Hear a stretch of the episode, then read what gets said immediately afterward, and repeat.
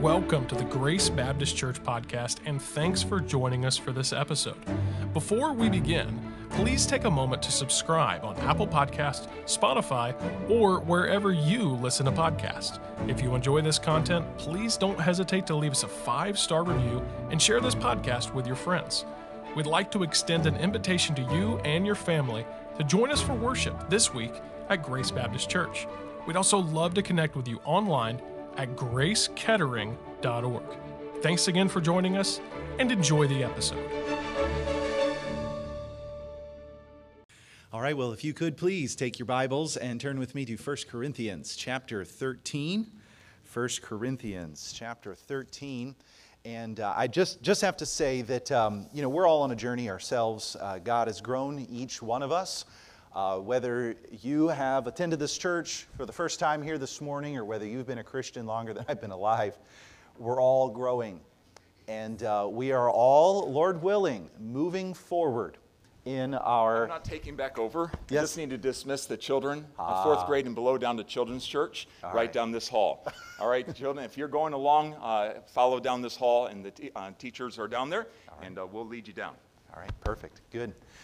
And you know, in our journey of uh, faith, in our journey of growth, um, as we talked about this morning in Sunday school, oftentimes we find ourselves coming face to face with the fact that it wasn't happening. It isn't happening. Here's an area where I need to grow, you need to grow. Sometimes God points out our failures. Sometimes the failures, frankly, aren't that big of a deal.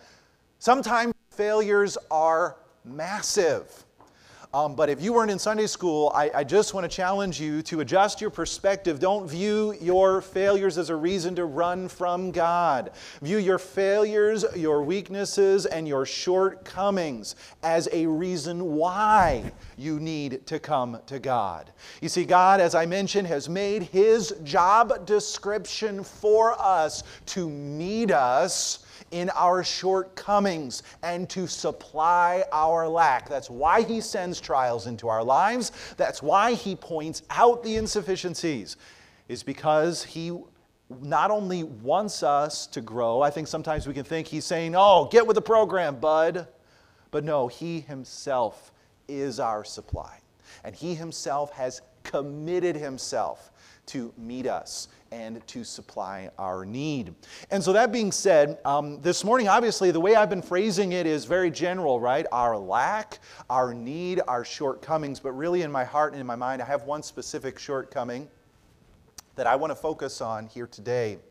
And this shortcoming is, I believe, going to be something that God's going to speak to every last one of us about. And this shortcoming I have found is the most important matter in our ministries, in our homes.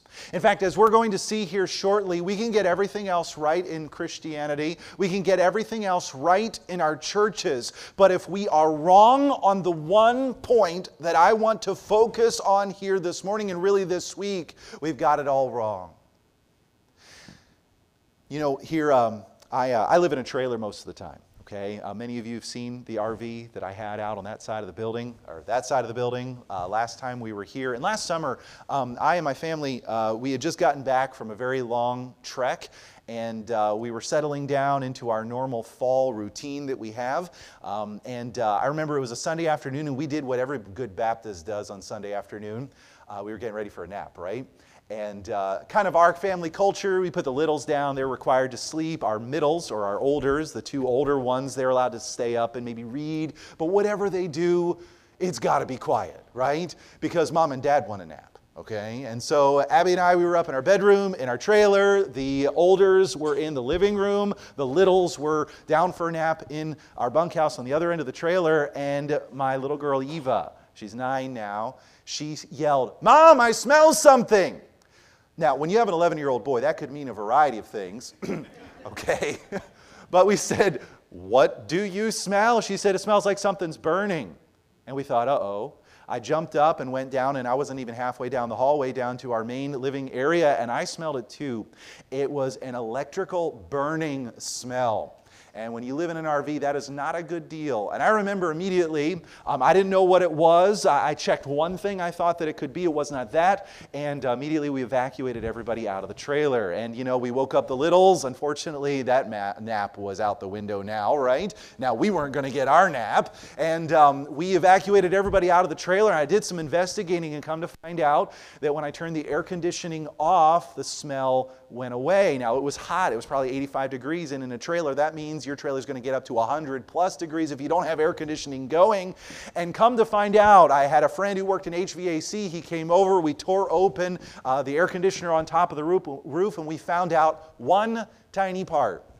I believe it was the start capacitor, those of you that know that kind of thing. One little part had malfunctioned.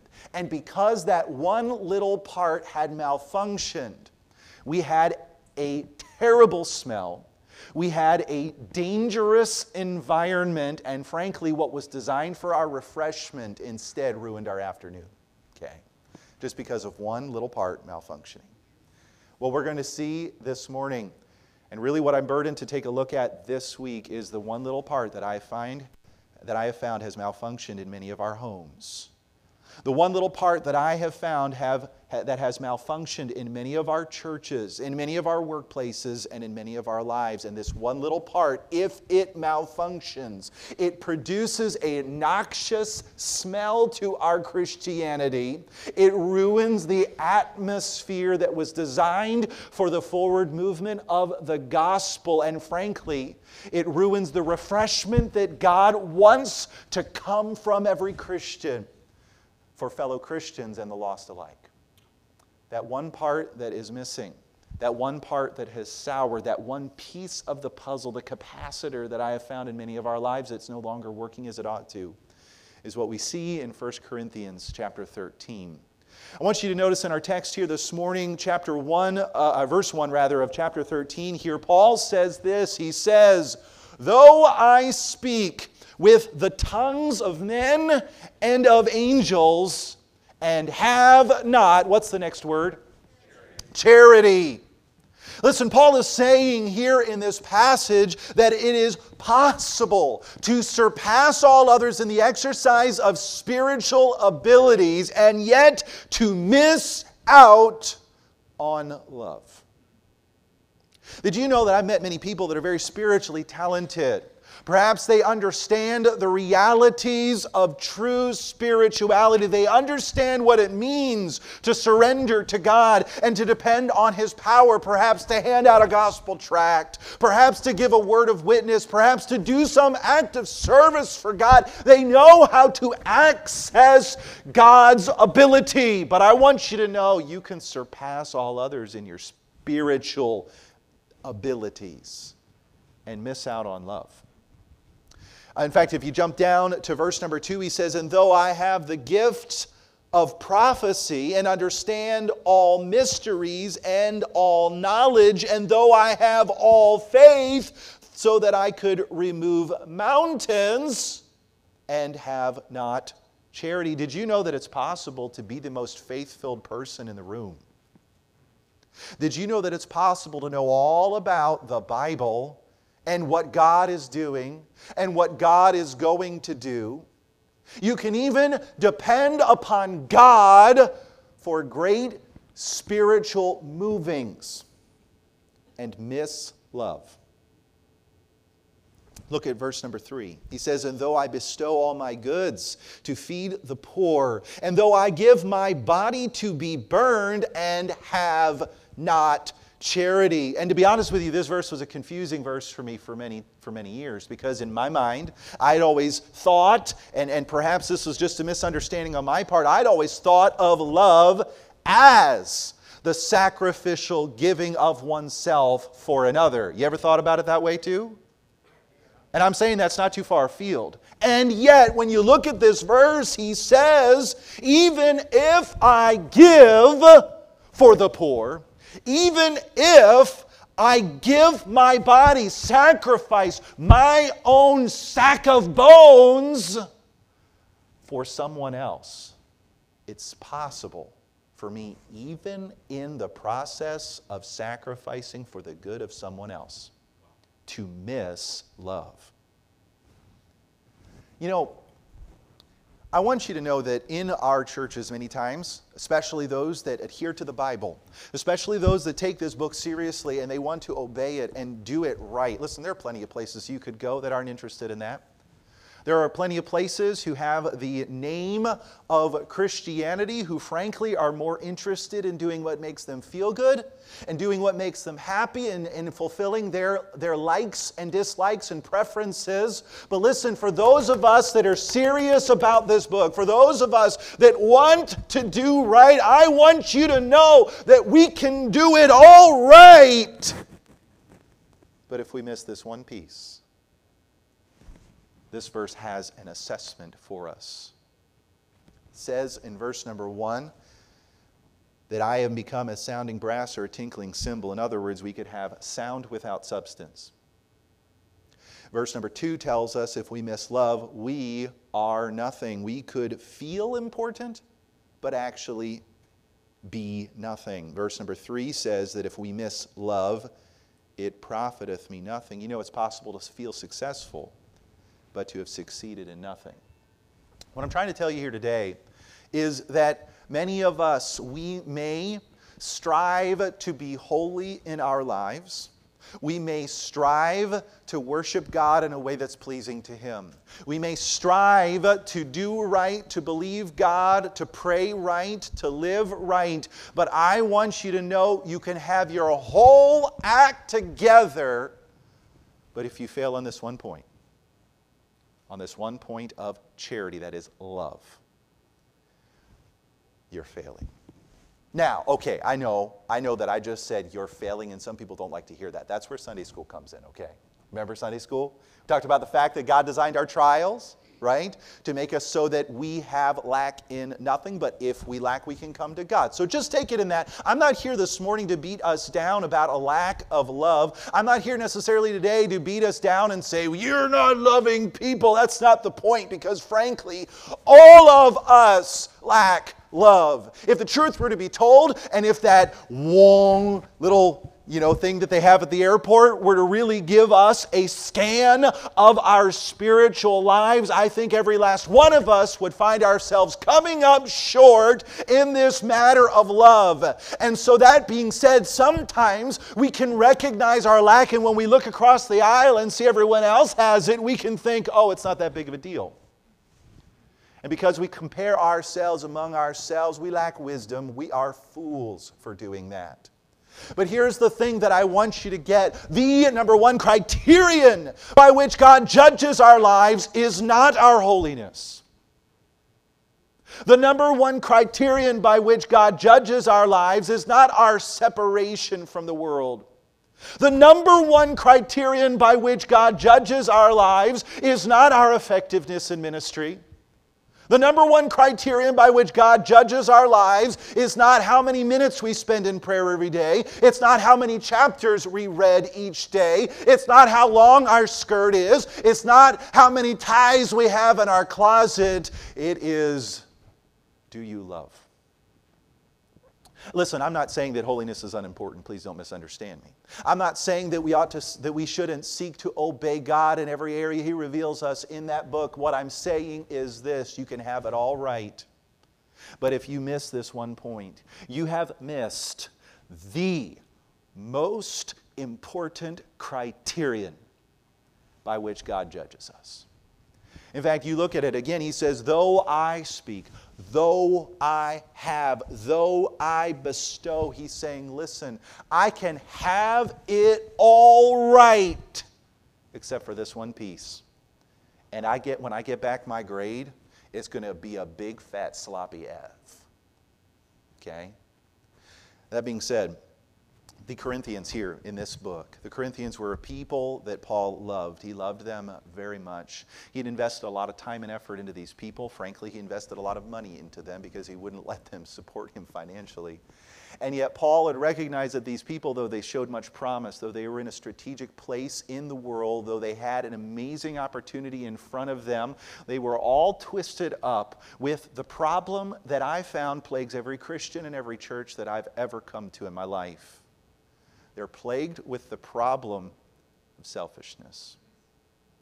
You know, sometimes we think about love and we think, what's the opposite of love? And if I were to have you all blurt out what you think the opposite of love, I think you all would probably say something like hate, right? But the fact of the matter is, is that love in and of itself is not just the sacrifice, it's the heart that produces that sacrifice. It is not so much an activity as it is a priority. It's not so much something that you purpose to do, it's a perspective that you have. And the perspective perspective that drives your priorities and that drives your actions is that which will make you successful or unsuccessful in God's eyes. And therefore, as we look to this week, as you look to your theme of inside out, we've got to take a look inside.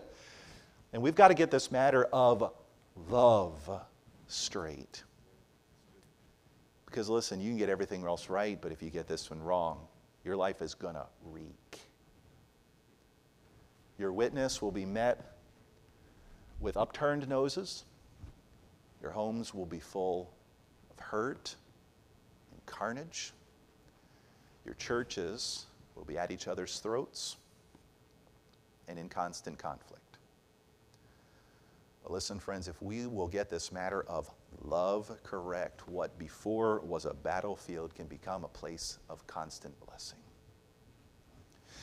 He says here in this passage, really, if I could summarize verses 1 through 3, it is that love is the criterion, the benchmark by which God judges us. But as we continue on in the chapter here, Paul begins to give us examples of what love does. Now, I got to stop and pause here because really, as we begin to look at these variety of examples, we could view these verbs in a number of different ways. As I used to look at it, you could look at this list of verbs and think, if I'm going to love, here's what I got to do. But if that's your perspective, it is not going to work because these verbs that we're going to see are not means to love. These verbs, as we're going to see, are actually evidences of love. Or if I could put it a different way, in order to love, it's not that you do these things, but if you have love, that these things will happen in your life. I could put it to you this way that these um, love is the uh, you could say the catalyst for the, uh, the activities of this verse. I, again, I, one of the reasons why I even point that out, that may seem like I'm splitting hairs, but one of the reasons why I point this out is because as a teenager, I remember I and my youth group in Maple Shade, New Jersey, um, we had a, uh, a challenge that we were given as a youth group, and that challenge was to memorize 1 Corinthians 13. And if we memorize this whole section, we would be taken out for ice cream. That's a pure motive right there, right? Okay. And I remember working hard on it. I remember other, uh, some of my cousins and other friends there, we worked hard on it. I don't even remember whether I achieved that memorization or not. I don't remember. But I do remember this as I read it and as I memorized it, I ended up meditating on it. And I remember as a teenager that honestly didn't know up from down in many ways, spiritually speaking, I thought that if I was going to fulfill God's expectations, I had to do all of those verbs. And if I did all of those verbs, I would be loving and I would be accepted by God. And here's what I ended up experiencing. I would try real hard to, let's say, the first verb, love, charity suffereth long. So I'd try real hard to be patient, right? Try real hard to be patient. And I kind of thought maybe if I work on these one at a time, right? Eventually I'll get them all down. You ever thought that way about this list? Okay, I'm going to work on these one point at a time. And I would try real hard to be patient, and then I'd move on to the next one. Okay, I got to be kind. And you know what I find? As I'm trying real hard to be kind, I would start failing on the patience part right? And I would get down to the third one and I'd be like, okay, I gotta, I gotta not envy. Charity envieth not. And so here I am, I'm focusing on not envying and I'm finding that I'm no longer kind and I'm no longer patient. And I kind of felt like I was playing spiritual whack a mole. You ever play that before? You know, go to a carnival or something and you've got this little thing and all the holes and the little mole pops out. You got the, the padded bopper and you're like, okay, patient, boom. Well, in the meantime, the kind is popping up and going down over here and you're kind of whack, whack, whack, whack, whack, whack, whack, trying to go after it and it's not working. It doesn't work.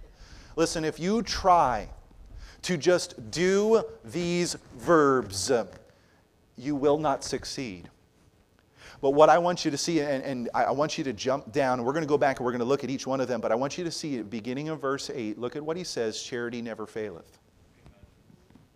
That's not just a general statement. That is saying that charity, true love, will not only do all of the things in that passage, it will never fail to do them. And the reason why that is the case is because of the essence of what love actually is. See, I failed to define love really here this morning, up to this point. But love is not just the deed of sacrificing oneself for the good of another. Don't get me wrong, love does that. But love, in and of itself, is a priority. It is a perspective that values the good of others over and above what's good for me. In other words, the very perspective of love looks at someone else and said, you know what, what this guy needs right here is far more important than what I was planning on doing this afternoon. Love looks at your children and recognizes more important than my desire to take a nap this afternoon is for my children to be given what they need. When we look at our workplace, we recognize that the gospel and, and these folks need to hear about Jesus is far more important because it's good for them than my continued employment in this place. Love recognizes that the good of your neighbor is more important than the comfort of your home. It recognizes that the good of the person sitting behind you in the pew is more important than your preferences. See, love, properly understood, is going to take your priorities, it's going to take your perspective and turn them on their head because you know how we're naturally wired? To do the opposite of that, right? If we just go through life and do what we feel like, what we're going to end up preferring and prioritizing is what's good for me. We will fight for our rights. We will fight for that which makes my life better.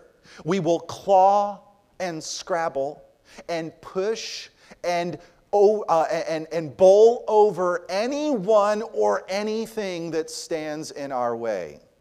That's why in our churches so often, we don't even think about what's good for someone else. We don't even think about what could genuinely help some other people. All we often think about is what I'd like to see, or what I'd like to do, or how I would prefer things to happen. So often in our workplaces, we don't care about what's good for others. All we care about is our own advancement, our own our own thing, the, doing things the way that we want them to be done.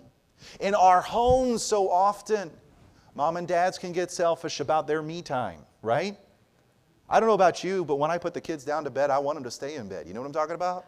Because that's mommy and daddy's opportunity to actually have a little bit of peace and quiet in the house. Anybody with little children, you get it, okay? And you know what can happen oftentimes? Okay, this happened to us a couple of weeks ago. The uh, stomach flu went through our house. And uh, our little baby girl, Faith Denise, is uh, 20 months, okay? And you know what happens? Uh, the sprinkler goes off in her crib, right? And it ain't water, right? All over the place. And you know what? It's after the kids are put to bed, and it'd be real easy to get frustrated and upset. It'd be real easy to come in and, What are you doing? Come on, the bucket was right here.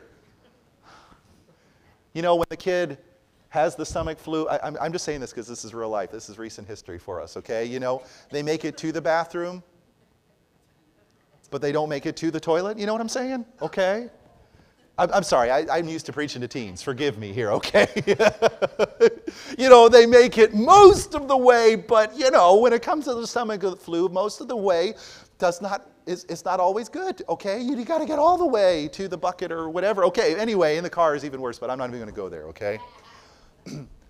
but it's so easy when there is an opportunity to meet someone's need that inconveniences us to get angry, upset, impatient. You know, I, there's so many things that I could say here today, But really, the whole paradigm of our lives is often revolving around us, revolving around what makes me happy, revolving around what makes me comfortable. And especially when it's something we feel like we deserve or we've earned, when anyone or anything gets in the way of that, we can lash out at it. And I want you to know the lashing out is not the problem. Though it is a problem, don't get me wrong. The lashing out is just a symptom. It's just an evidence of the fact that our perspective and our priority is not one of love, it's one of selfishness. See, love prefers the good of the other, love prioritizes the good of the other over and above the good of me. That's why these verbs can happen because these verbs are what will happen when the priority is no longer me, it's the other person. These verbs are what will naturally spring out of a heart that truly has love in it. When we look at these verses, in fact, uh, these verbs, in fact, look at it starting in verse number four. It says here, charity suffereth long. I could put it this way love endures. See, love recognizes that real good may not be accomplished in a moment. Isn't it so easy sometimes when someone isn't keeping up with the pace that you think they ought to keep up with to get upset? Listen, I got kids, I got a five year old and a 20 month year old. And whenever we're trying to walk somewhere and we're not carrying the 20 month old, we don't get there as fast. You know what I'm saying? And it's just so easy when somebody's not keeping up with the pace we want them to to get upset. Or how about on the road, right? Traffic. You know, that person who's driving 10 miles under the speed limit in a one lane road, and you got somewhere to be, okay? You know, it's so funny. We forget the fact that our vehicles are, are surrounded by glass, right? And it'd be so easy for us. I got practice at that, okay? I've been there, I've done that, okay? But we get, I remember one time, this is so many years ago. You remember Leedy Wallace, right? Um, I was uh, coming out of our apartment uh, in, in, the Milwaukee area, and I remember somebody did something really, really dumb. I don't even remember what it was, but I remember my response. I, okay, I'm just being transparent with you, okay? I blew up in my car, okay? Literally, I pounded on the steering wheel. I went, ah! I think I even cried. Okay, I know, I'm, I'm exposing myself for the real me here. I'm sure you've never, ever done that, but you felt like it. You felt like it, okay? I blew up in my car, and you know, you assume nobody saw. Driving down the road, my cell phone rang, and it was my friend Leedy Wallace from church. He said, "Hey, Bobby, how you doing, Bobby? I saw that, Bobby." And I thought, "Oh, busted." You know what? It was revealed to me and to all who saw it that I did not have love in my heart. And you know what? That's a problem. You know, oftentimes we hear stories like that and we think, ha ha ha, we've all been there. Well, guess what? We all get a big fat F. Because, and that, that segment, that moment, that, that anecdote reveals a problem in me as it reveals a problem in you. You see, had I prioritized the good of that other person over and above myself, I would not have blown up like that. And neither would you. Because here's the thing love endures. Love recognizes, listen, good doesn't just happen in a moment. Listen, it's not that if I'm going to love, I'm going to be patient. It's that if I really do have that love, I will be patient. But mark my words, if you're selfish, you won't be patient. If you're selfish, you're going to constantly be on your kids about doing it faster. You're going to be constantly pushing and prodding and just a terrible person to be around. Love endures. He says not only does charity, charity suffer long, it also says, and in, is kind. Um, you could say it this way love endows. Um, uh, kindness. I found this definition of the word kindness. Kindness adds worth and value to someone else through your actions. Has anybody ever gone out of their way to do a kind deed for you? Maybe it's a note of encouragement or a gift. You know what happens in that moment? What you feel when someone does that is you feel like they value you enough to somehow uh, uh, endow your life with this word of encouragement or this gift of some sort. And you know what? If it makes you feel real good, guess what? That's what love does. Love recognizes that other people need to be invested in. See, it adds worth and value to someone else through your actions. See, the perspective of love recognizes the fact that I'm not here for me, I'm here to add value to others by having their best interests in mind. He goes on and he says, Charity envieth not. See, love does not begrudge. Love does not begrudge. See, if I focus on myself, of course, I'm going to be envious when somebody else gets the promotion, when somebody else gets the new device, when somebody else gets an upgrade on their car. I'm going to look at them and think, man, why did they get that and I have to settle for this nasty old beater of a car? Why is it that they are able to advance like that, but I'm not able to advance like that? It's so easy for us to feel sorry for ourselves and begrudge good things that happen to other people if I'm focused on myself. But if I'm focused on the good of others, I'll be glad when good things happen to other people. See, love envieth not. It also says, charity vaunteth not itself. Love does not brag. Have you ever been around somebody who all they do, all they do is talk about their accomplishments and their their pros and you know the good things that they've done in their life. You ever been around somebody like that? I have. In fact, I've been somebody like that before. Have you? Okay. One of the things I train my team members, and he hasn't had the training yet, so forgive me if he doesn't do it, okay? One of the things I train my team members about is if you're ever in a conversation with somebody, don't get caught talking about yourself the whole time. Ask questions of other people. Find out about other people. But I will tell you what, you can feel bound in a conversation if you don't want to look like the braggadocious person that's just talking about oneself. And you can find yourself, even in the process of asking someone else about themselves, to be constantly thinking about how you're going to add in something about you, but not make it look like you're talking about yourself the whole time, okay? We've all been there. But here's the thing love love actually cares. Love doesn't ask because it doesn't want to look selfish. Love asks because it actually cares about the other person. Listen, all these things, you can fake them, but you're going to be lousy at it. I'm lousy at it, okay? So he says here, uh, it, it, it, vaunteth not itself. It's not constantly pushing itself forward for other people to praise them. Uh, he says here, is not puffed up. Okay, not only does love not begrudge or brag, it also doesn't balloon. what do I mean by that? We like to give a far better impression of what we are than is true. When we try to image ourselves in a fake way, we're bringing attention to ourselves. You know what? It doesn't help anybody to lie about who you really are. You know, one of the things that I found some of the most helpful preachers to me ever have been preachers who've been willing to be transparent in the pulpit. Have you ever heard a preacher that has done nothing wrong? I mean, they, have all done something wrong, but by the way they talk about themselves, they've never done anything wrong. You know, they stand up and listen, I'm all for telling stories of the things that God has done to give glory to Him, but there are some preachers that, by the way that they communicate, there are some people for that matter, uh, not even just preachers, who, by the way they communicate, they've never done anything wrong. And they're pretty much what they're doing is all day long. And listen, we do this too, right? You encounter a new person, so you want to give a good first impression. So what we do is we go,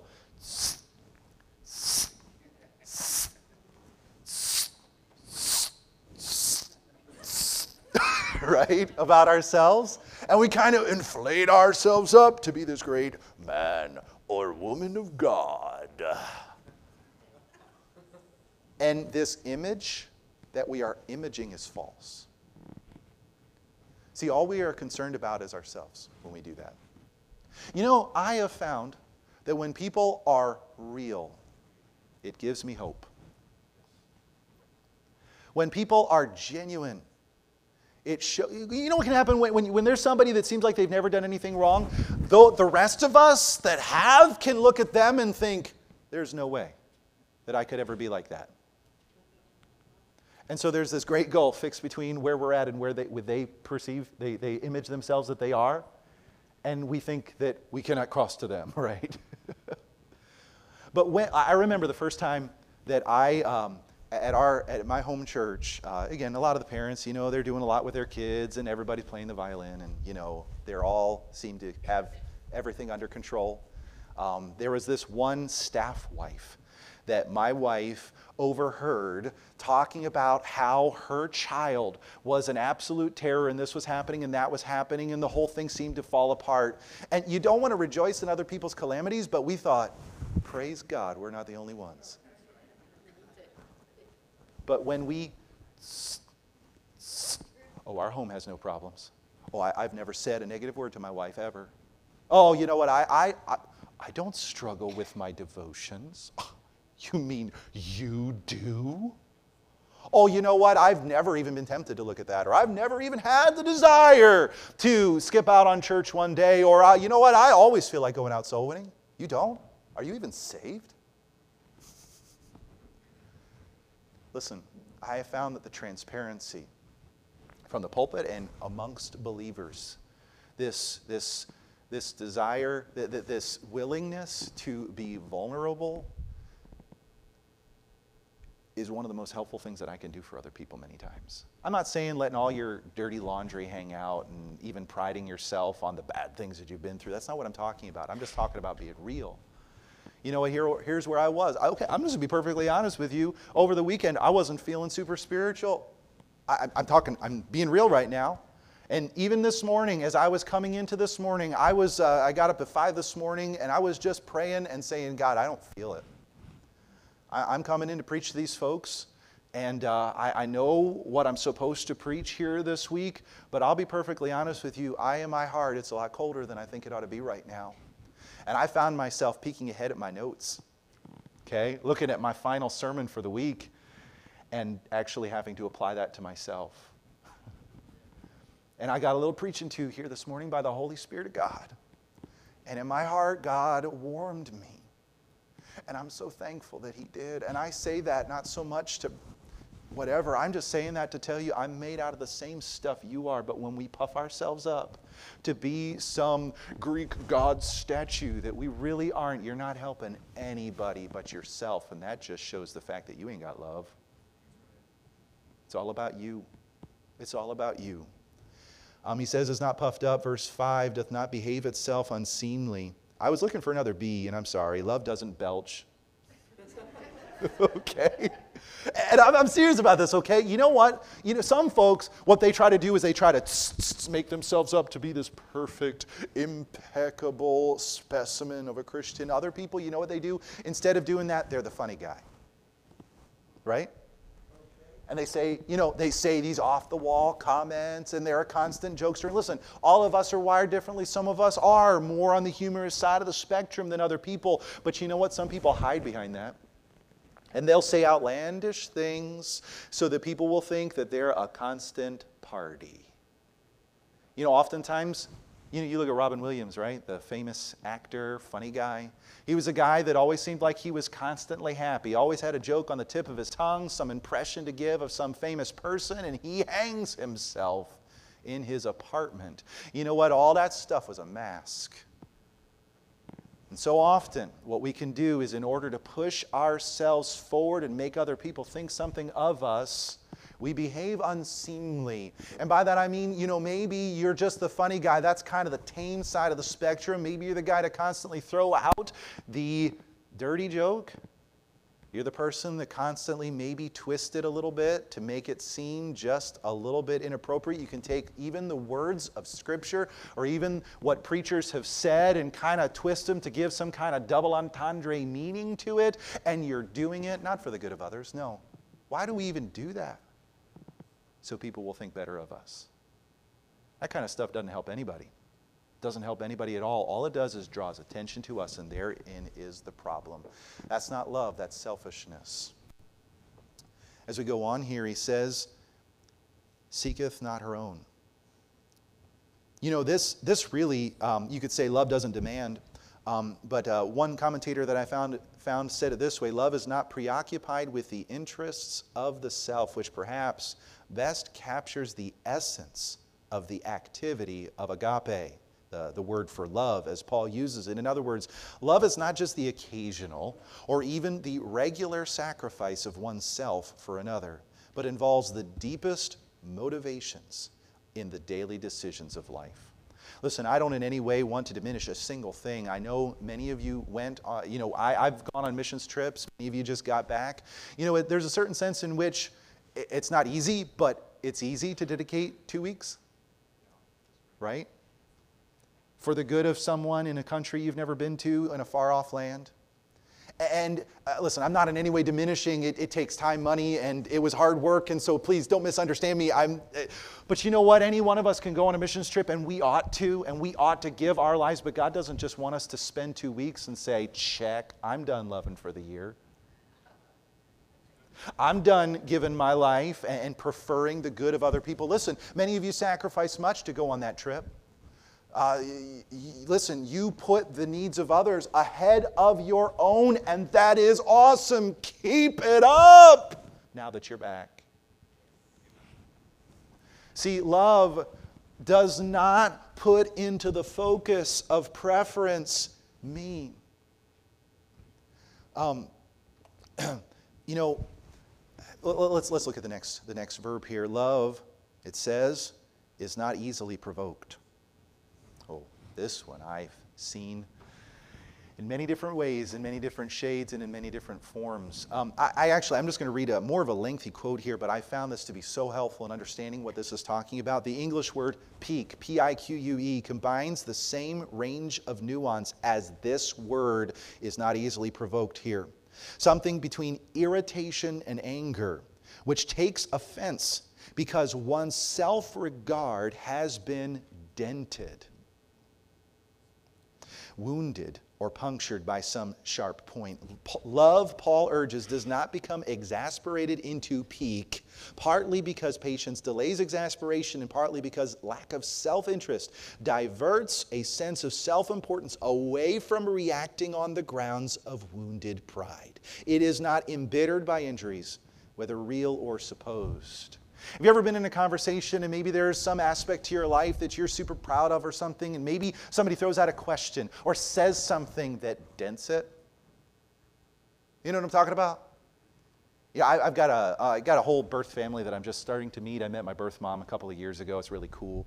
And uh, her brother has a, I'm forgive me, I'm probably going to get the wrong year. I don't remember. It's like a 1968 supercar of some sort, okay? Really beautiful car. He put a lot of work into reconditioning it.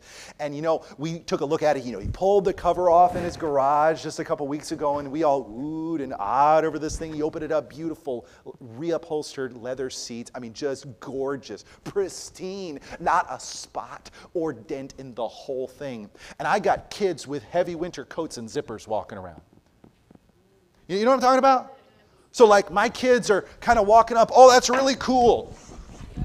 I mean, they didn't quite do that, but I'm like, whoa! I'm thinking, I just met this guy, okay, not too long ago, and I don't want to start off my relationship with an uncle that I've just met here at 37 years of age and to have us scrape his muscle car. I don't know what he'd do. But you know, so often in our lives, when somebody comes up and dents our pride, you know exactly what you do because you do it all the time. Your wife knows exactly what you do because she's seen you do it all the time. You know, I've talked to people, I have people in mind right now that you know you got to mind your p's and q's about them because if you say anything that puts that seems to put their family down it's like they come out like what are you saying? Are you against me and my family? Like dude i didn't even mean that. Lay off. But we've all been there and done that. You know this do you see do you not see how this whole matter of am i preferring the good of someone else or am i all about me dictates how we respond to other people. So love doesn't dent. Love also, uh, the, next, the next verse here, it says, thinketh no evil. And if you've ever studied up on that, you know one of the ways that many people reflect the idea of those words, of that verb, is love doesn't keep score. See, love doesn't keep receipts or chalk things up to evil intentions. You, know how this goes. You know, the husband who's been with his wife for, you know what, 30 years or 20 years or whatever, you know, she says something, and maybe the husband say, Why'd you say that? I know why you said that. That's the 356th time you've said that.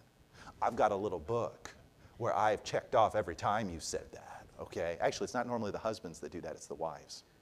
Sorry, ladies, okay? They keep score. You know, that's the 13th time you've left the seat up this month. How did you know it was 13? Well, she kept track. Love doesn't keep score. Oh, you can keep track of other people being single, single, friends. Maybe that's the neighbor that keeps thumping in the apartment building, right? Maybe it's that politician that just keeps at it, right? And is constantly doing this. Maybe it's the neighbor that just won't shut their dog up. Forgive me, okay? You're trying to take a nap, it's your day off, and yep, yep, yep, yep, yep, yep. You feel like going, no more yapping, right? But listen, we do, listen, love is not concerned about keeping track of someone else's failures so you can put it in their face when you get a chance. That's not love. That's self. That's selfishness. See, this, uh, this attitude can be so focused on self that you're inventing things people are doing against you. It's not even just that you keep track of what happened, but you can project ahead at what you think they're going to do you know, the couple that know the, knows, them, knows each other so well, and they, you know, the other person doesn't even say it, and you pipe up with, Don't you say what I think you're going to say. And you're right. but sometimes you're wrong. Anyway, moving on.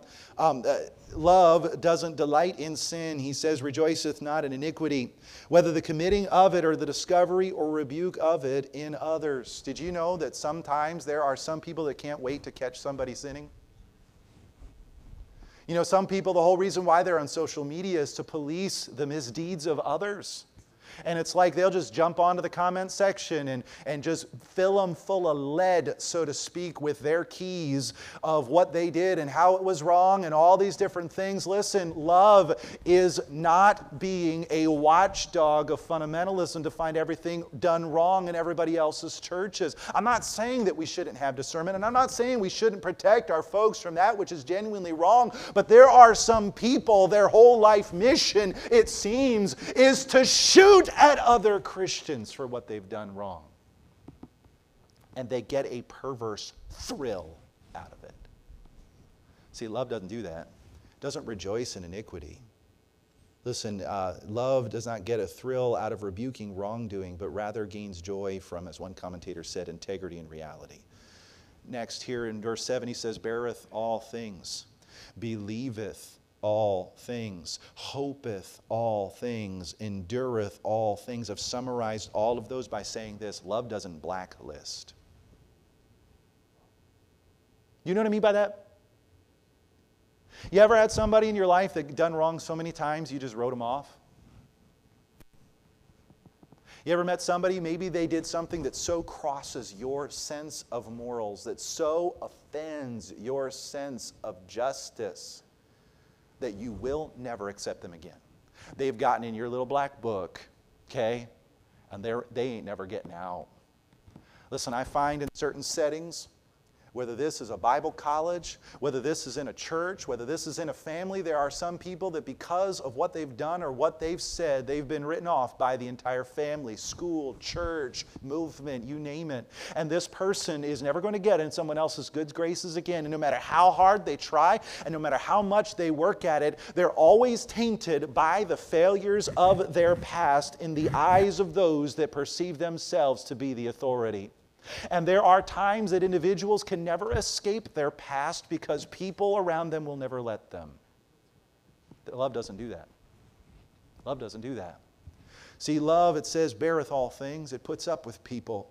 It believeth all things. If someone wants to get right, they believe him. It hopeth all things. It always has expectation of positive change for the future. It endureth all things. It continues to put up with them until the day of glory. Listen, Jesus never wrote you off. Aren't you glad for that? Jesus never put you on a blacklist. Aren't you glad for that? Listen, how many times have you missed reading your Bible this last year and Jesus didn't write you off? How many times have you looked at that garbage on the internet and Jesus didn't write you off? How many times have you blown up at your spouse or your kids and Jesus didn't write you off? I don't know about you. I'm thankful for the love of God and that it never fails. See, he says here, charity, as I mentioned earlier, never faileth. Love does not deviate. If you just try to do these things, you might be able to for a short time, one or two of them, but only for a short time. But see, the only way to do these things consistently is to have true love, supernatural love, alien to you love. See, our replication of this kind of love is a cheap Chinese knockoff. It's just not as good. Kind of like an Android phone to Apple, but I won't get into that, all right? Sorry. sorry, I just lost half the crowd. Forget about it. I'm sorry. I'm biased, okay? No, it's a cheap Chinese knockoff, is what I'm talking about here. You try your best to love in your own strength, in your own power, in your own way, and it will not work and it will fail to fulfill what these verbs are talking about because these verbs are not intended to be obeyed. These verbs are evidences of whether the divine love of God is operating in your heart. See, if that love is truly present, if that love is truly operating, if that love is truly being accessed, this is what your life will look like. It's not that we won't fail, it's not that we won't have our moments of struggle, but here's the thing if the love is there, if that perspective of preferring the good of another over and above my own good is there, if that's your priority, just out of logic, this is what's going to happen. Listen, love is important. So important, in fact, that one could have everything but love and truly have nothing and be nothing. Love is so concerned in its deepest motivations about others rather than self that it bears up under incredible pressure and always responds in kindness. It never boils or brags because it's not about self. Its deepest motivation is for the other because its core motivation is for another. When self is injured, it doesn't react in anger and it refuses to account ill will to the other person. I don't have time to go through the rest of this passage, but I will mention this when you jump down to verse number 13. He says, Listen, charity never fails. There are plenty of things in our lives and in our churches that are temporary means to the ultimate good. And he says, Now abideth these three faith, hope, charity. But the greatest of these is charity. Chapter 14, verse 1. Follow after charity. There's much that we can pursue with our life and our time and our spiritual energy. And Paul here is challenging us. Listen, he's not diminishing the other things, but saying there's one that is the most important. You miss this one thing, and you got nothing. Nothing. Nothing. Your life will stink, you'll repel the lost, and you will injure the saved. Listen, friends, here, this message has been a bit of a diagnostic to introduce the content that we're going to be covering over the next several messages. But I want you to know over the next, I believe, three messages tonight, Monday night, and Tuesday night, I'm going to be convincing us further of our selfishness.